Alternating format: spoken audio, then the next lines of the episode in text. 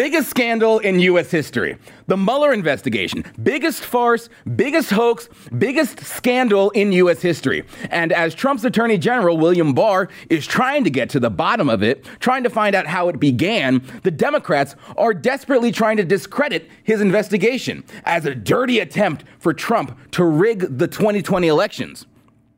What's happening in reality is the Democrats simply do not want Barr to get to the bottom of what started the Mueller investigation, the witch hunt, the biggest scandal in U.S. history, because they don't want to discredit the Mueller investigation because that once again proves that Trump is innocent. Why wouldn't they want to investigate the origins of the biggest scandal in U.S. history? Are they going nuts? Duh, they are.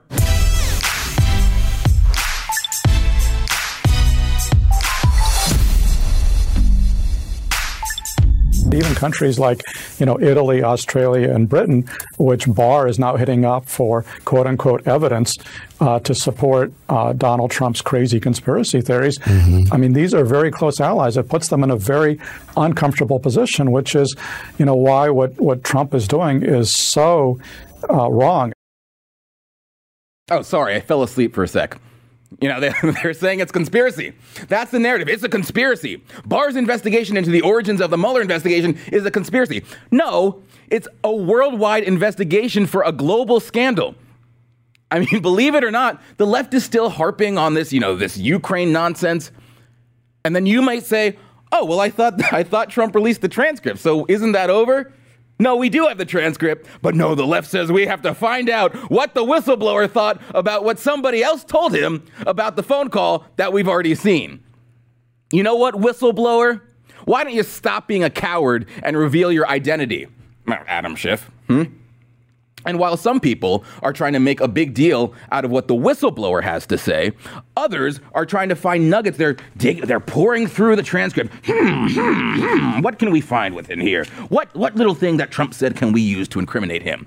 And so they're trying to analyze it, and they're trying to find nuggets like this one. Daily Kos says Trump said, "I would like you to do us a favor, though." Ooh, what did what what did Trump mean by that? What did he mean by do us a favor? Uh, I don't know. Probably what he meant is, I need you to help us with this investigation that involves multiple countries and tried to undermine our republic and eject a duly elected leader, me, in an international scheme. This was a completely adequate request from a president to ask another country who has information we could use for cooperation with our Justice Department. But then the media and the left maliciously takes this out of context and makes it appear as if the favor is Trump asking the president of the Ukraine, the favor that he's asking is to do me a favor and look into Joe Biden for me. Dig up dirt on him.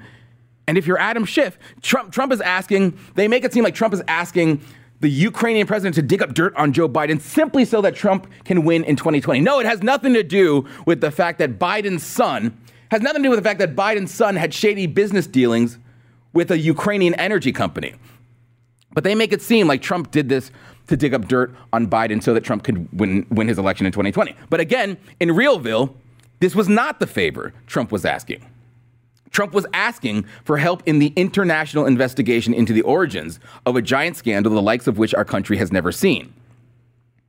This is intentional. What they are trying to do is convince people that Barr's investigation is simply trying to guarantee Trump a win in 2020. They're trying to convince you that Barr is not working for justice. No, Barr is working for Trump.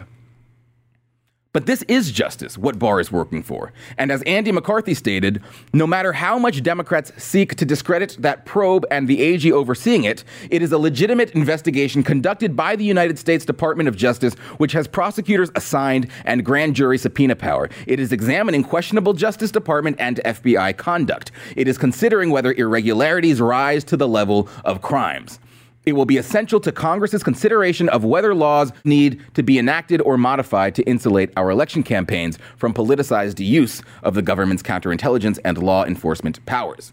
Yeah, finding out how this investigation started is a legitimate exercise because in order to appoint a special counsel, right, like they did, in order to, to, to appoint Mueller, you have to have a real basis for believing a crime was committed. And guess what?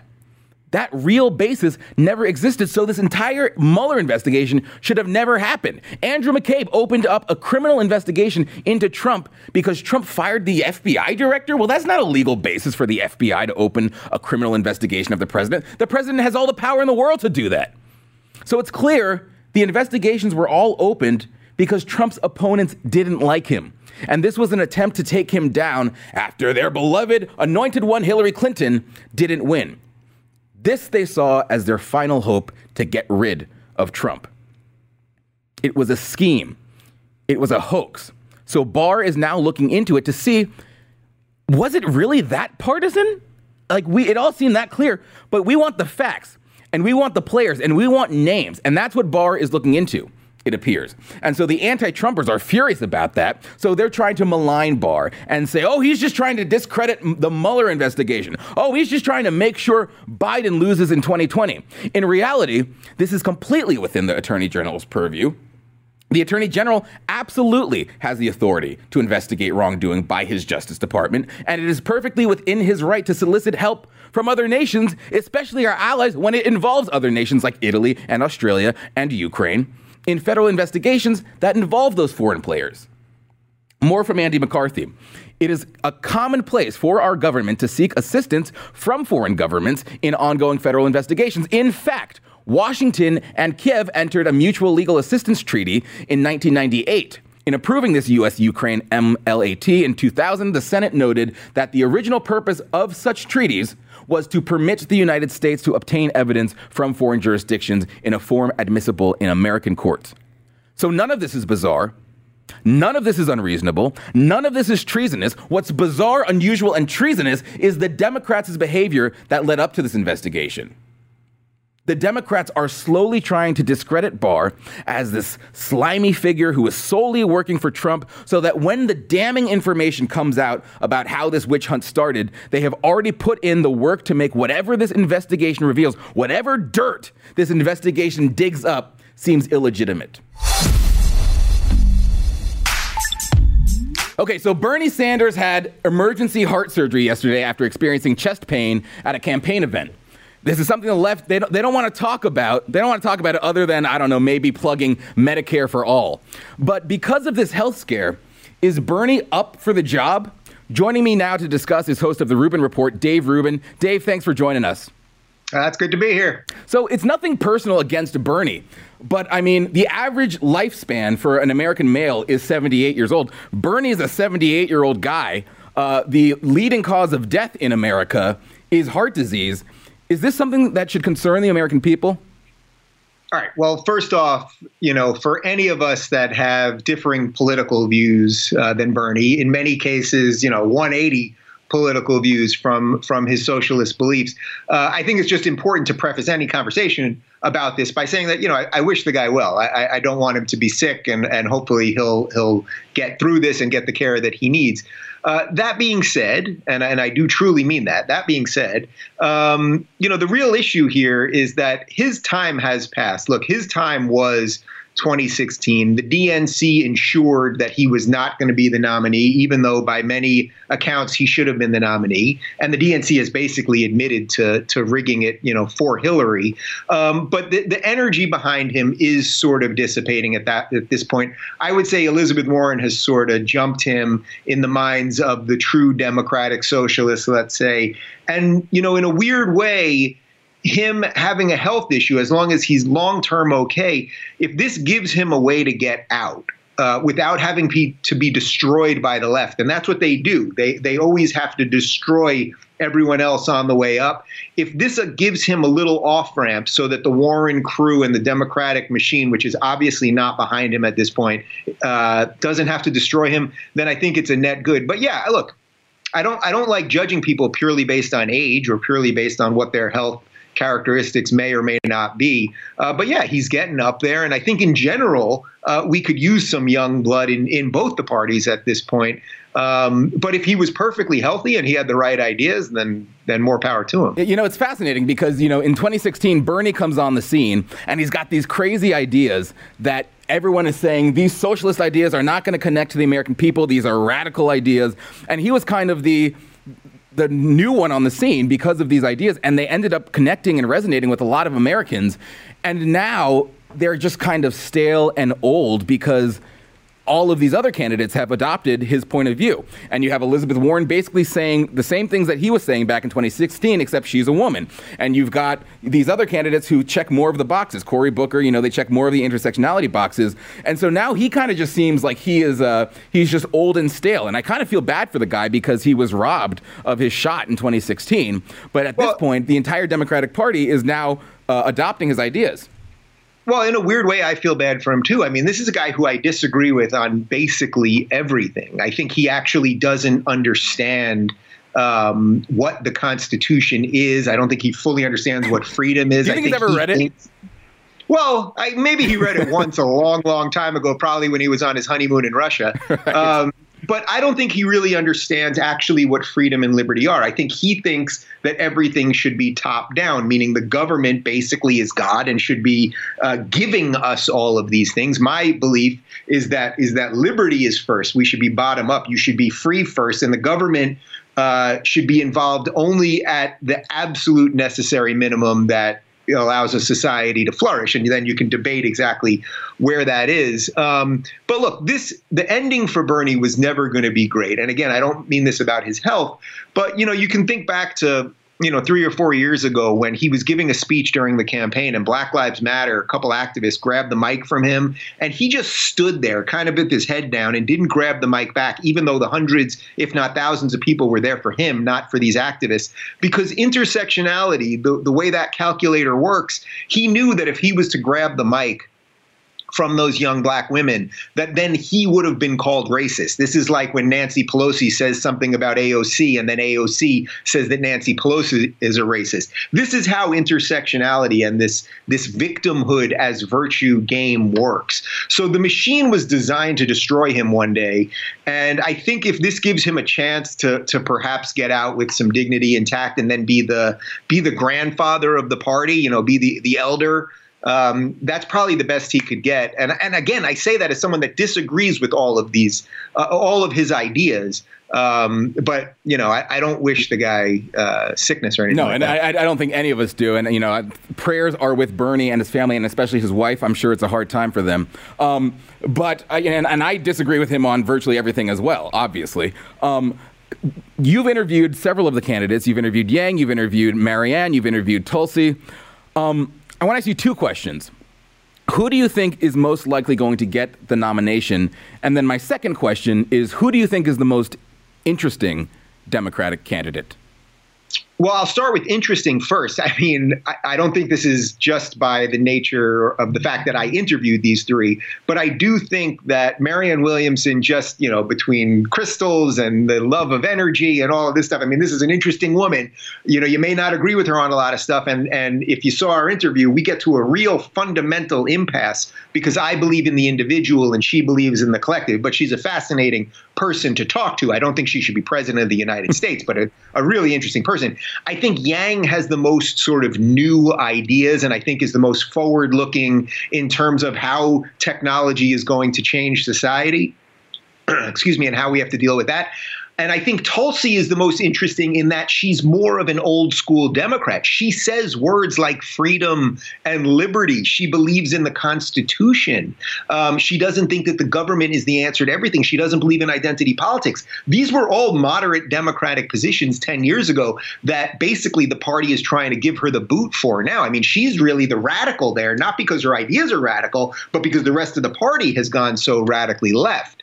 Um, so I think they're the most interesting. I think, look, Warren obviously benefits the most if Bernie has to get out of this thing because all of the Bernie bros, they're going to go, well, we may not like Warren because, you know, they sort of worship Bernie in a, in a really bizarre way, but they're going to say, well, she certainly is the closest, right? She's the closest thing we have to an apprentice to Bernie. So I think she benefits the most. And look, the, the X factor in all of this is sort of where Biden's at. You know, the, the Trump impeachment thing, I think, is going to shine way more light on Biden uh, than it is going to shine on Trump. And beyond that, does Biden really want to do this? And does he actually have the the personal stamina And I don't mean and I don't mean this by age. I mean, does he have the stamina to stand up for what he believes in in light of the radical progressives? Because if at every moment he has to outprove that he's not the racist, if every moment he has to say things like he said a couple weeks ago at the LGBT summit, he said that you should be able to select what gender you are to decide what prison you go to. It shouldn't be based based in reality.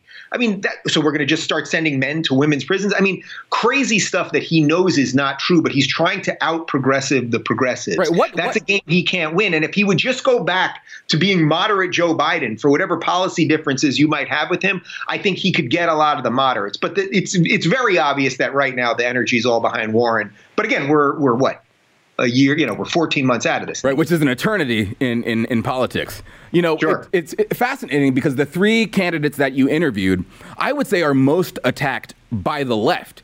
And interestingly, the right has the most interest in them because for the right, it's kind of like, oh, your entire party is not absolutely bat crap insane you know, Marianne Williamson making remarks. You know, she was mocked for uh, for saying, "Please pray for the hurricane. Please pray to get this hurricane to turn around." Mocked by the left.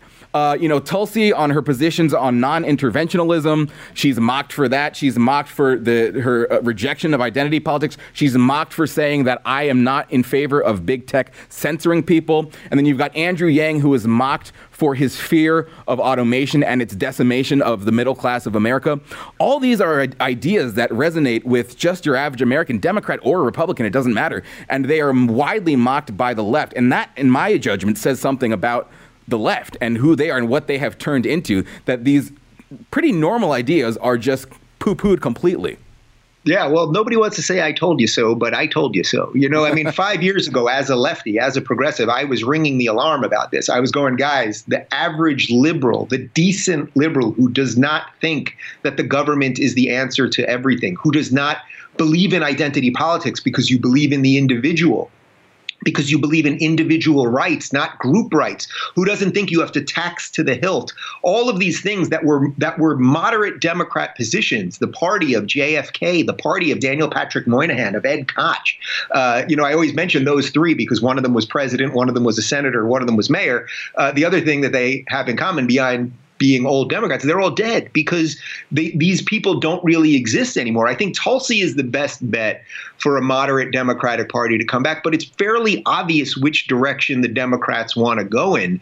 And interestingly, when I had Tulsi on, even though my audience clearly leans more right and more libertarian, let's say, uh, most of the comments that I saw were very respectful. They were saying how refreshing, I mean, this gets to your point, how refreshing it was to see a moderate Democrat because all of us, no matter what side you're on, you're on the left, you're on the right, you want a healthy opposition because that's how you can refine your ideas. That's how you can sort of twist and, and have this push and pull in a society so we never go off too much in one direction.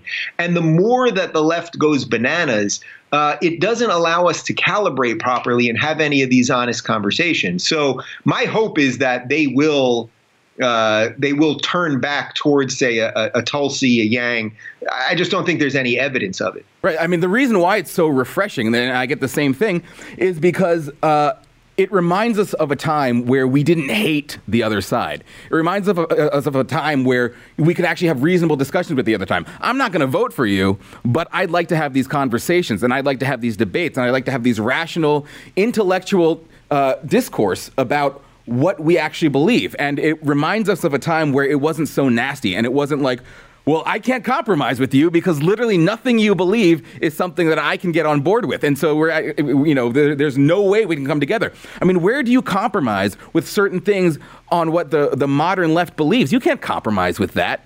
And so I well, think go ahead. Dennis Prager. Dennis Prager has a great line that he's been saying for I think 20 some odd years, which is that the right thinks that the left is wrong, but the left thinks that the right is evil. And that really is where we're at at the moment. If, if your arguments, if I say I'm for low taxes, or if I say I'm for states' rights, or something like that, and then your argument back to me is, well, you're racist, you're Hitler, you're a Nazi, these ridiculous, overused, and actually offensive terms, well, then we don't have any room to negotiate. And that was the danger. I mean, I did videos about this before Trump was president. I kept saying, you know, if you guys keep saying he's Hitler, it's not what you're doing to him, it's what you're doing to yourselves because you're painting yourself into an intellectual corner where what if the economy's okay, which it's actually doing really well? What if we're not getting into foreign wars, which we're not?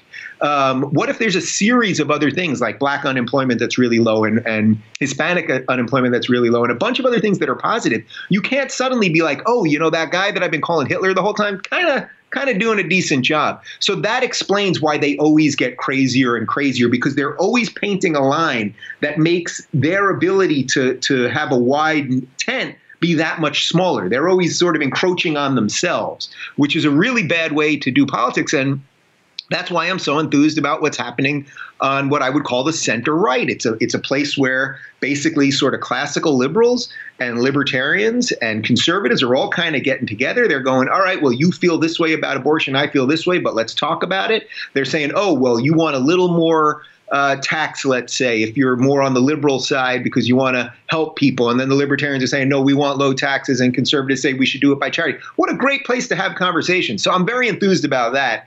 And as for what's going to happen to the left, I mean, we sort of just have to let this thing play out. And, and as most people are saying now, the question is how bad does it have to get? before it turns around. And I don't think anyone knows what the answer to that is. Sure. You know, I'm on what you said about what uh, Prager said about the left thinking that the right is evil.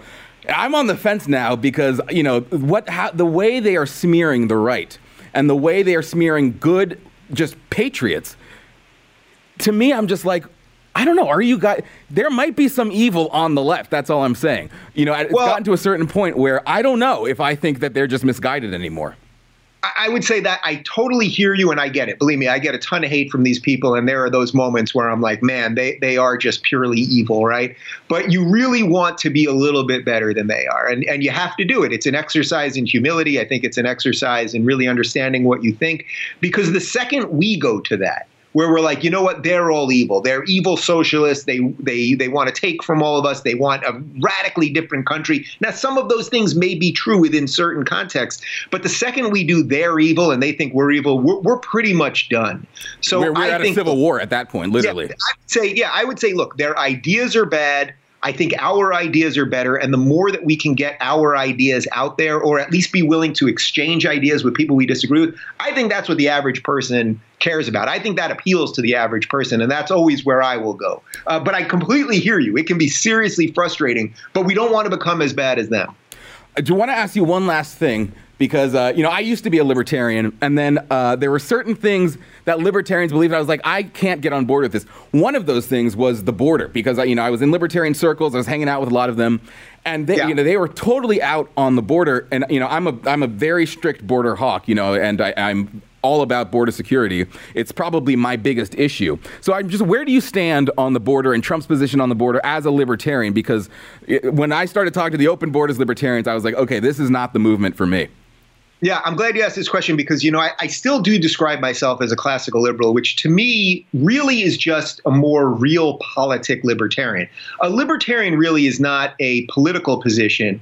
It's it's an ideology that really that it's it's about the individual and the state should do virtually nothing. It should protect property rights and a, and a few other very limited things. Now, I think most of us that believe in liberty um, believe in though in that basic starting point. What I would say is that if you go to a libertarian conference, and I, I love talking to libertarians, I love discussing these ideas and figuring out where we can, um, you know, scale government back and that sort of thing. What I always find is there's it, it always becomes sort of an endless conversation that never sort of ends. You know, ne- the next thing you know, you're debating whether we should have driver's licenses or things like that. So where I say I'm a classical liberal is I just view that as just more of a realistic libertarian. So I'm with you on this. That one of the positions of libertarians, and it's not all libertarians, but but many libertarians that I am not on board with is this open borders thing. I think without borders, you don't have a country. I know that sounds a lot like what Trump would say, um, but every country, and I mean every single country on earth, has a right to decide who can come into their country, how they want to defend their borders, and and basically have control of their own sovereignty. So this is a this is a position. By the way, that's how you defend liberty. That's exactly. how you defend exactly. liberalism. By by saying these are our set borders, these are the basic set of ideas that we believe, and you can't just come in and change our country, or that you can't just walk in. You have to come through the proper channels and all that. So again, this is where libertarianism is a really fun and I think interesting intellectual exercise. Um, but the idea that we'd really be borderless and everyone can just wander through and we have some sort of one world pass, I just don't view that as a realistic position. I think it's an interesting thing to think about. Um, but it, it, doesn't strike me as that realistic. Right, because how do you protect? You can't protect liberty. You can't protect freedom. You can't protect the things that we believe in this country if you are if you open us up to people who don't believe in it, to people who believe in authoritarianism, to people who believe in control. If you let sure, them in and people who don't share our values, you can't protect those values. Quite correct. And, and that's exactly why, uh, look, we are a nation of immigrants. More people from more parts of uh, the world have come to America to become freer than any country in the history of the world. We should honor that, but we should be able to have an honest conversation about well, how many people can come in now, and do they have to have a certain skill set? And is the world changing because of automation, just as Andrew Yang talks about, where if you're going to bring in low skilled people, and then at the same time we're losing all the low skilled jobs to automation, well, now what have you done with these people? I mean, do they then all have to be on the government payroll and all of that? I mean, we have to have an honest discussion about this, but unfortunately, we could get caught between either you're for open borders or you're a racist, and that's just a false choice. Dave, thanks so much. I could go on for a lot longer, but we have to end now. I appreciate your insight. Thank you. My pleasure. Good talking to you. A reminder to our viewers, Blaze TV subscribers, you can get early access to the Rubin Report, including his interview with David Webb, which I believe premieres tomorrow at 9 a.m. Eastern on Blaze TV. A reminder to everyone, I'd really appreciate it if you'd please rate, review, and subscribe to the White House Brief podcast. It will make sure the truth rises above all the other stuff out there. So please rate, review, and subscribe. Thanks for listening.